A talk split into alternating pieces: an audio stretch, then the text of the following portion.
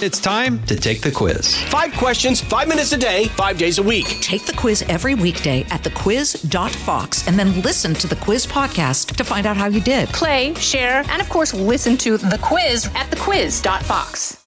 A big welcome to Vivek Ramaswamy. How did I do on the pronunciation? Pretty sir? darn good, man. Pretty darn good. All right. Um, he, um, to the audience, so you know, is the author of a brand new book. It's called Woke Inc., meaning W O K E, Incorporated. That's right. and it's inside corporate America's social justice scam. And I got to tell you, man, this book is loaded with stuff. And I'm really happy to have you here today. So thank you for being a part of it. Yeah, thanks for having me. Um, I, I don't know where to begin, but as I was going through it, I, I wrote down the premise of the book. Pretend to care about something other than profit or power precisely to gain more of each. That is the moment we live in today. Absolutely. That is how you're trying to describe corporate America? That's how I'm trying to describe corporate America. Explain that. 100%. So I think the biggest threat to liberty and prosperity in America today, Bill, is not big government. It is this new hybrid of big government and big business, each doing what the other cannot because each gets something out of the trade. So if it was 1980 and you're Milton Friedman or you're Ronald Reagan, you'd say the thing that threatens our liberty and our prosperity and our well being might have been big government. But today, what's happened is that the private sector has realized that it can make money critiquing itself, it can capture government by assuming the role of government instead. And now, especially when you have a new Democratic Party that's in power, first in Congress, then the Senate, and then the White House, they've discovered that big business might be their more, most convenient vehicle for effectuating their policy because they can get private companies to do indirectly what they cannot directly get done through the front door under the Constitution. Wow, okay, that's- that's censorship. that's a lot. That's the woke ideology. That's firing people if they don't adhere to an ideology. Government can't do it directly. You get a company to do it. The company wins because they get favors from the government. Government wins because it's able to do what it can't do directly. But you can only get the business to do what you want them to do if you have a CEO who is willing to do it. Absolutely. So that's that's part of the change in the culture. So there's, there's kind of two kinds of what I call these woke CEOs, right? There's the kinds who are doing it inauthentically to make a buck. That's if I'm just going to be unfiltered and name names. Let's talk about CEO of Goldman Sachs. Let's talk about most of the CEOs on Wall Street. They're doing what I call corporate social irresponsibility, where they're pretending to care about a particular value, diversity, women on boards, environmentalism just as a way of tithing at the temple of identity politics so that they can win favors back in return. Uh, just to pick on Goldman Sachs for a second, right? Back in pre 2008 era, what would you do? You'd put an alumnus in the seat of U.S. Treasury Secretary. And when it comes to a Wall Street bailout, you might pick favorites where Goldman wins and Lehman Brothers loses. That's old school crony capitalism. But it was no accident that when Bernie Sanders and Elizabeth Warren were the frontrunners in the Democratic primary, that's when Goldman CEO decides to declare from the mountaintops of Davos that we will not take a company public in America, by the way, if they don't meet Goldman Sachs' standards for diversity. And of course, they're talking about skin deep characteristics like race and gender. So they were able to tithe at this new temple. It's a new form of crony capitalism where Bernie Sanders or Elizabeth Warren isn't going to appoint a Goldman alumnus to the seat of U.S. Treasury Secretary. What do we do instead? How do we protect ourselves? We're in a regulated business. This is the way they do it. So that's that's the scammy kind of woke Wow. capitalism, Oh, right? Okay, all right. Let me let me slow it down. Just, Yeah, yeah, yeah. did you They've a did lot you more want to to keep say. going? Well, I just wanted to distinguish that real quick, and then we can we can pause. Please. That's different, Bill, from the kind of woke capitalism where there's a CEO who actually believes this stuff, right? That's Jack Dorsey, who himself is probably a Marxist at heart. Who says that actually, unlike the CEO of Goldman Sachs, I could care less about making another incremental dollar. I've already got 15 some odd billion dollars in my bank account already. A couple more bucks to Twitter's bottom line isn't going to help me or hurt me more. No, the rate limiter for me isn't the amount of money I have. The rate limiter for me is what money itself can buy. And so if I can expand the scope of what money can accomplish, not just buying private jets and second and third homes, but buying power in our democracy by deciding what ideas do or don't get expressed. And I get to use my own ideology to determine those boundaries. That's real power. Wow, So that's okay. real different. Those are two different things So- going on. And sometimes we mix them up when we're criticizing So woke capitalism. some of the CEOs go are politically aligned with the thought that you're trying to express. Exactly. And some of them are just financially aligned Exactly. to, Exactly. to make money. And woke capitalism is the combination of both of those, right? So, so sometimes when people who are really irritated appropriate appropriately so with woke capitalism, they may say it's all one thing or it's all the other thing. What I've discovered over the course of the last year, not only writing this book, but you know, I've been a CEO, I've founded a company, I've been an investor before that, both through my real experiences and through writing this book. The thing I've recognized is woke capitalism isn't one thing; it's actually the mix of the two on one hand, people who really don't don't give a care about the underlying social values they're pushing. It might be feminism today, it might be Nazism tomorrow. Whatever's going to make a buck, they're going to push it. That's one end of the spectrum. I put a lot of Wall Street, I put a lot of big pharma in that category. At the other end of the spectrum, you got folks like in Silicon Valley. A lot of these guys, at least, are in Silicon Valley, where they actually believe in the ideology that they're pushing, but they just say, you know what? We have the power to do it. And now we're going to use market power, not just to wield power in the marketplace of products. By the way, that's what antitrust law is supposed to police. But no, we're going to use our market power to wield power in the marketplace of ideas. Because if you're Mark Zuckerberg, who's by the way, you know, a year ahead of me at Harvard, you know, it's no no secret that he wanted to run for president of the United States. He might have come to an epiphany to say, hey, why bother running for president of the United States and go through the messy work of democracy when actually I can just make up my own Supreme Court instead and try the 45th President of the United States in my Facebook Supreme Court rather than the real Supreme Court. If I'm Jack Dorsey, why bother to get elected when I can actually be not only a, a, a self professed Buddhist looking guru, but actually be able to exercise my own version of political mm. power by banning the actual elected Wow. political leaders? Wow. So, wow, that's a lot. That's a lot. A lot going on there, admittedly. Yeah, I'm going to use a small example. Sure. Because in your book, you write about the fearless girl. Yeah. And I so the I. I thought it was a great example.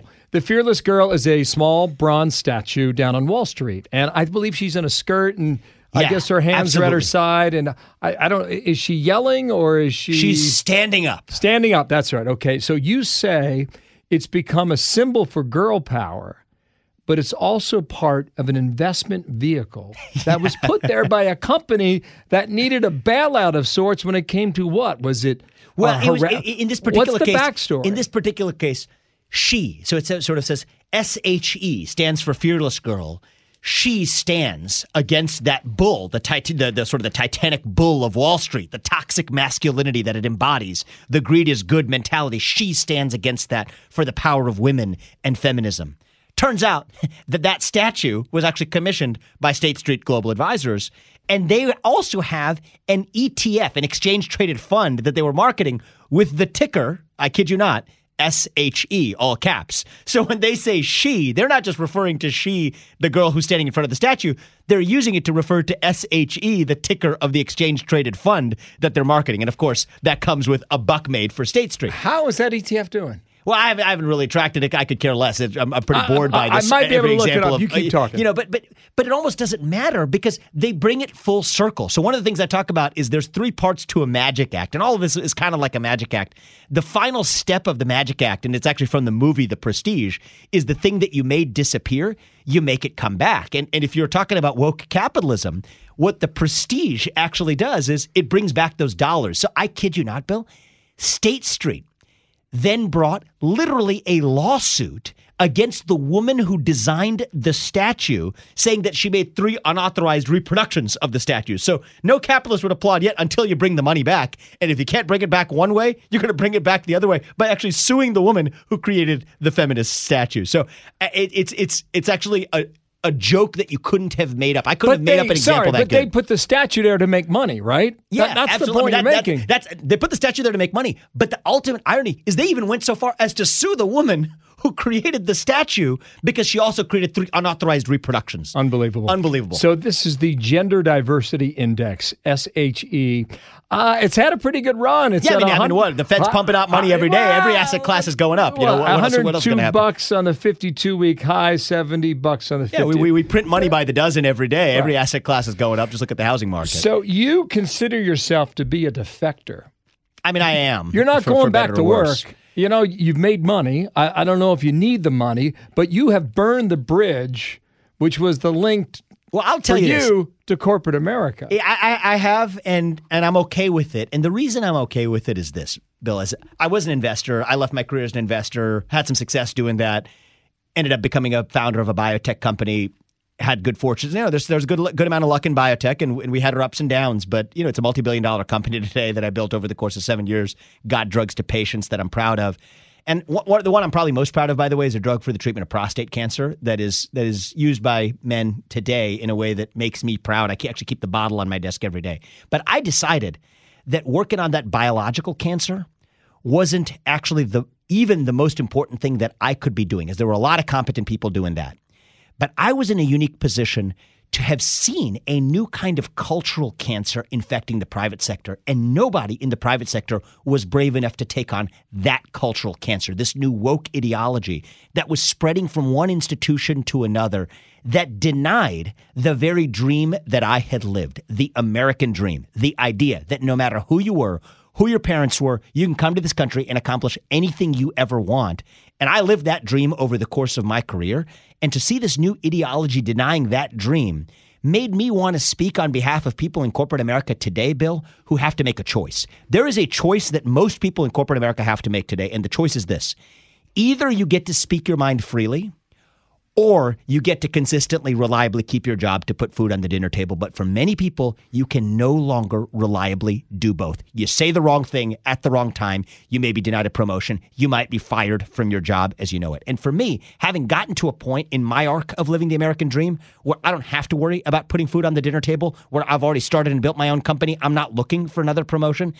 I felt like it was my civic duty I'll tell you hmm. this. I mean, I, first thing I did after I after I graduated from college was join a hedge fund, became a successful investor, then became a successful founder of a company. I've actually done a lot of things in pursuit of my own dreams and and lived the American dream that way. But I had never really, I had never really s- served for the sake of service itself. And to me, given the unique position that I was in, the ability to make some enemies in corporate America, but as a consequence, being able to expose something that I think threatened the American dream as I knew it was. For me, part of it, I don't want to be too self-important about it, but was was my way of beginning to do service in giving back, to speak on behalf of the people who did have to make a choice to be able to speak freely, couldn't speak their minds because it might threaten them in keeping their jobs. I don't have to worry about keeping my job. I don't have to worry about putting food on the dinner table. I felt a sense of obligation Well, to speak on behalf of everyone else who couldn't. You got some freedom. Um, you're first generation Indian American. Yeah, my parents came over late seventies and early eighties. I was born in Cincinnati, Ohio. Since you're born in Cincinnati too, right? Correct Yeah, on yeah, exactly. So, uh, so then you went to St. Xavier High School. You went to Harvard, and off you went to a very successful career. How old are you? Right now, I'm 35, turning 36 next month. Look at you. Happy birthday early. Thank you you. said that under a Democratic administration, companies feel pressure to do this. But Joe Biden's only been president for six or seven months. This was happening prior to that. That's that. a fair point. That's a fair point. Let's talk about like for, let's let's talk specifically, right? Let's take an issue like big tech censorship. We, we could talk about some of the other issues too, but let's talk about big tech censorship. I think that you saw a significant uptick in big tech censorship after House Democrats took after Democrats took control of the House. Then you saw a significant uptick when the electoral trends were pushing away from from the reelection of Donald Trump, and then you saw it really take off after Democrats took control of not just the House but also the Senate and then the White House. And effectively, the backroom deal that was brokered, the unspoken grand bargain, was that that big tech platforms were going to censor content that the Democratic Party did not want to see online. They effectively would call them and testify and say, if you don't take down hate speech and misinformation, we're going to come after you. We're going to regulate you. We're going to break you up. So they weren't hiding this this backroom deal. They were very explicit about it. These guys did that, but in return, they didn't do it for free. They expected the new Democratic Party to look the other way when it came to leaving their monopoly power intact. That's kind of how this arranged marriage works. As each side scratches the other's back, big tech is able to effectively keep its monopoly power intact because Democrats historically were skeptical of corporate power being concentrated. But now they've deprioritized that so long as the big tech platforms are leveraging that corporate power for the greater good by censoring misinformation or hate speech, by the way, as defined by the party in power. And so this stuff traces actually not just to the election of Joe Biden, but back to the 08 financial crisis, right? So, so when I when I first had my first job in New York City, I graduated in 2007 from Harvard, joined a hedge fund right before the 2008 financial crisis. So I had a front row seat to the 08 crisis and what happened afterwards. And what happened afterwards was, you'll remember this, 09, 2010, Occupy Wall Street was literally occupying Wall Street. And that was a real threat to big business. So if you're Occupy, if you're Wall Street, Occupy Wall Street was a pretty big threat to your future existence if it actually took over political and social control.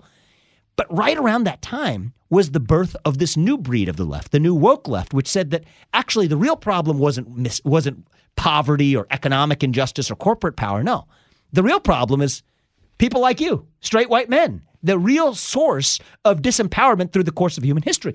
And if you're Wall Street, that was the gift of a generation because they were able to say, actually, we don't have to be the bad guys anymore. Hmm. Corporate power isn't by definition bad. We could instead jump on board with these new woke values and we could actually emerge as the good guys. So that was the birth of the DEI movement, diversity, equity, and inclusion. You know, as I, as I like to joke around, a bunch of these big banks here in New York got together with a bunch of woke millennials, woke people my age. Together, they birthed woke capitalism, and they put Occupy Wall Street up for adoption. That's great. Uh, at one line in your book, you stopped and you said, "Lost?" Question mark. You're not alone. So, so I'm keeping up as we go here, I, and I, I'm trying to follow up on what I think are the significant points for clarification. But here's what I think. I thought the movement that I traced would go to Nike. Mm. Right? Phil Knight, that, that was the, first to bar awakening for me for when a company or a corporation took a public stand. Sure. And it, it, it I, I'm going to say that was 10 years ago, perhaps. It's it's it's uh, been growing. It's a crescendo. It's been a crescendo for Nike, a little less than ten years. But Colin Kaepernick. Colin Kaepernick, absolutely. You know, and a lot of the social statements they made through the commercials. But Mm-hmm. I'm still going to walk over to Fifth Avenue and 52nd Street and buy another To pair the Nike of, store, yeah. uh, of Nike shoes. Yeah. I, I, So I love think, them. I think the apparel market is ripe for disruption with a brand that comes to market to compete with Nike, which used to be about excellence. By the way, Nike, famous Michael Jordan saying Republicans buy Nikes too. Okay, he, that was his version of saying that he didn't want to wade into politics because shoes were supposed to be about selling excellence Mm. to everybody. I think the quote was Republicans buy sneakers. Buy sneakers too, yeah, but, Yeah. but he's referring to Nikes as a Clay, Nike Tra- guy. Yeah, Clay yeah. Travis wrote the book. Yeah, yeah, Keep yeah. going. Okay, okay, good, good. So, so, so the the thing with Nike though, and and I, I think Nike is such a great example to talk about. Bill is it opens up a different dimension of this issue that very few people talk about, which is the international dimension. Right? Nike will criticize slavery in the United States 250 years ago all year long, but it's a lot harder to criticize or loosen your dependence on slavery today to make the products that you do from Asia, to operate and do business in China, where John Donahoe, I think it was just literally last week, by the way, where his almost exact quote, maybe it was his exact quote actually, was that Nike is a company of China and for China. He said exactly that or something very close to it. And yet, while they criticize injustice here in the United States, while they fund tens of millions of dollars to Black Lives Matter, while they take the Betsy Ross flag laden sneaker because Colin Kaepernick demands it as an indicia of slavery, they don't say a peep as we are in the middle of a Uyghur human rights atrocity in the Xinjiang province of China, where literally over a million Uyghurs, a million, are in concentration camps, being not only indoctrinated, but going through forced sterilization, being beaten. I mean, these are human rights abuses at a scale writ large where he doesn't say a peep. Instead, he goes to China and says, We are a company of China and for China without saying a word about injustice. That's not just hypocrisy, Bill. That is a geopolitical threat to the United States. And I'll tell you why. Because on a global stage, that makes corporations, corporations like Nike, like BlackRock, like Goldman Sachs, the international arbiters of justice. And China knows this, and they treat more favorably in China not only the companies that don't criticize the CCP, they implicitly give you more favorable treatment if you've also criticized the United States, because this does them a great favor on the global stage. Where now, when Xi Jinping is pressed by European Union officials, this is last year, his exact quote, first thing he said when they asked about the Uyghur human rights atrocity, was that Black Lives Matter shows that the United States is no better. Yang Jiechi, their top diplomat, comes to Alaska earlier this year and lectures us for 15 minutes on how the United States is slaughtering, that's his word, slaughtering black Americans.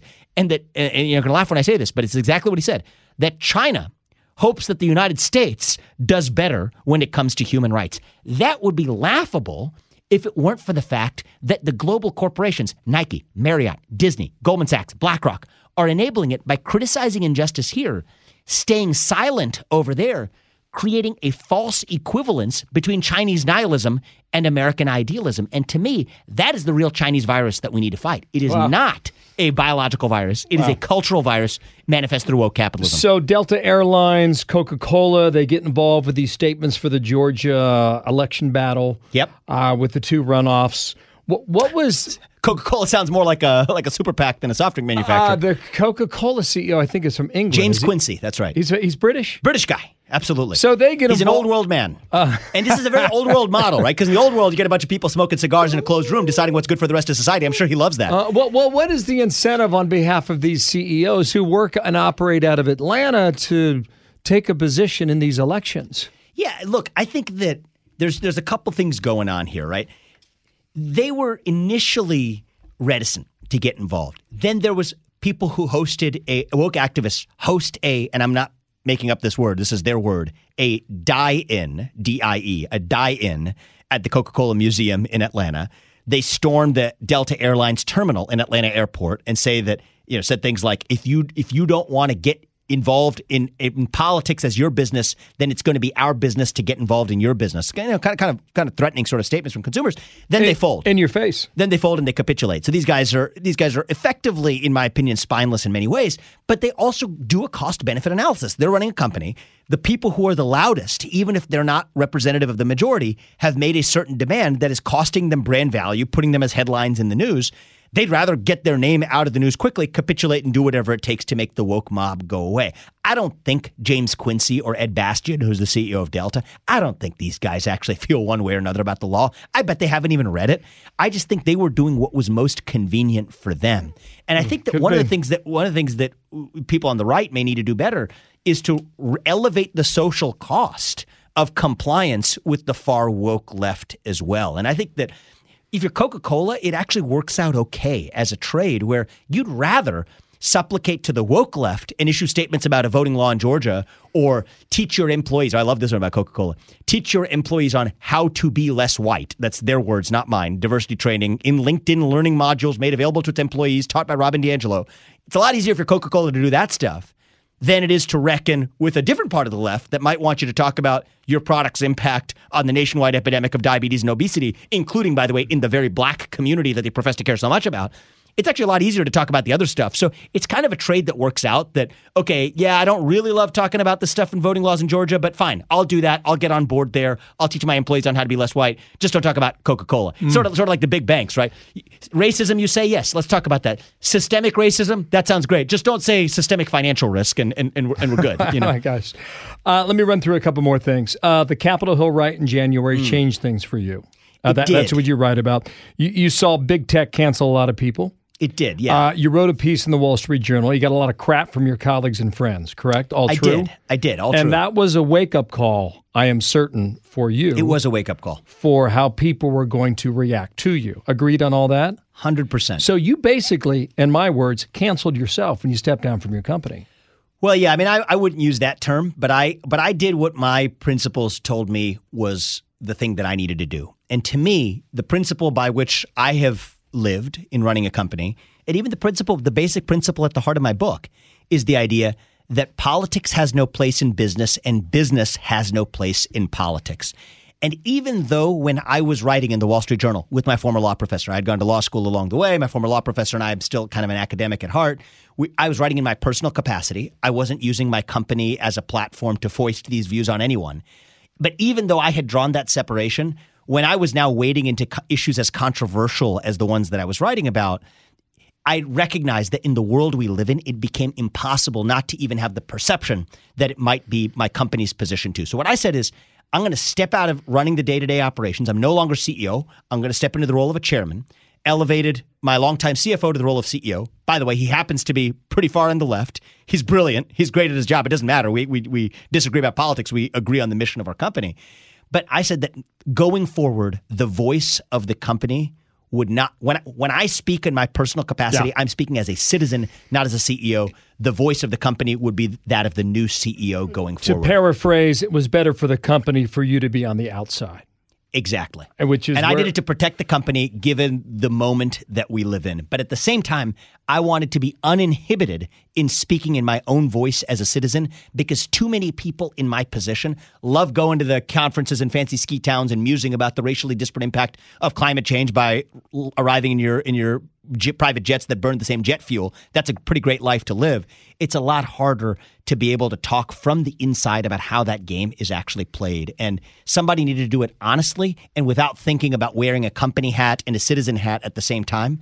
I'm speaking 100% as a citizen and wanted to make that really clear. So it was a tough decision, Have but it was something that I did. Have you taken the time to study critical race theory? of course. Yeah, Um, it's an important what- what is- book. What does it What does it tell you about America, where we are, where we're heading? Have you been able to find that?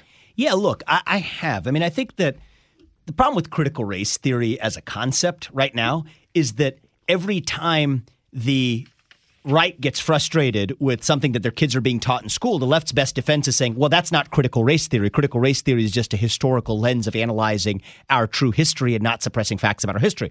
My own view is I don't care what you call it. When you're teaching kids to identify themselves as part of either an oppressed group or an oppressor group based on the color of their skin or their gender, call it critical race theory, call it what you want. It's wrong, it's toxic, and it's divisive. And I think the thing that it preys on, Bill, is it preys on the idea that we are all still today as human beings hungry for a cause, hungry for a sense of purpose, right? Hungry for meaning, hungry for identity. That, that's something that as human beings we crave. As kids, we have all craved, and our kids today crave the same thing. But the difference today is that the things that used to fill that void, ideas like like patriotism, ideas like faith. We both went to Catholic high schools in Cincinnati. I'm not even Catholic, but I'm saying this as, as somebody who, who who still believes in God.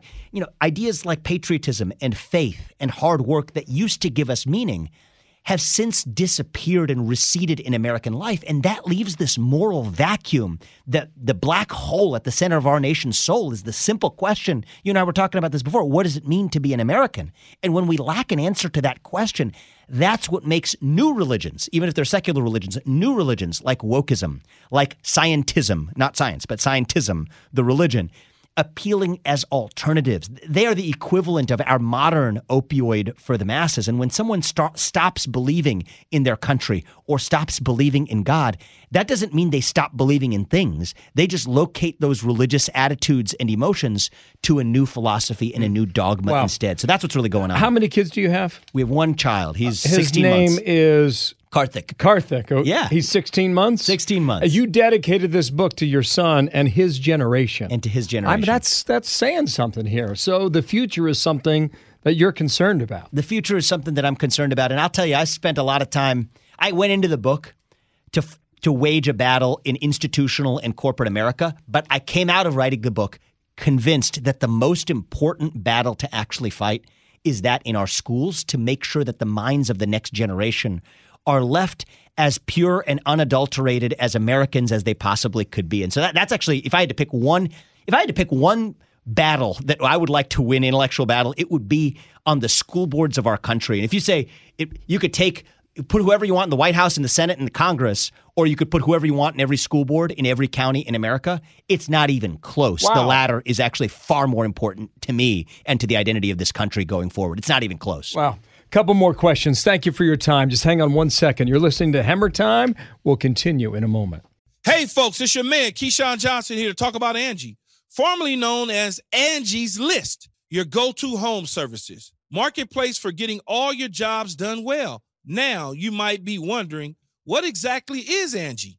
Well, let me tell you, it's the nation's largest home services marketplace, connecting over 150 million homeowners with skilled professionals to tackle any project, big or small. As a homeowner myself, I always have things I want to work on for my house, whether it's general home renovations or fun projects like putting in a pool. With over 200,000 pros in their network, Angie makes it a breeze to research, compare, and hire pros, ensuring every job is done well. Whether you're fixing a leaky faucet or planning a full kitchen renovation, Angie's got your back. And get this, folks. Angie's pros aren't just any old contractors. They're your neighbors, often running small businesses right in your community. Plus, they've been rated and reviewed by others in your area. So you know you're getting quality service. So why stress over home projects when you can turn to Angie? From finding the best price to scheduling a pro at your convenience, Angie's got you covered every step of the way. So get started today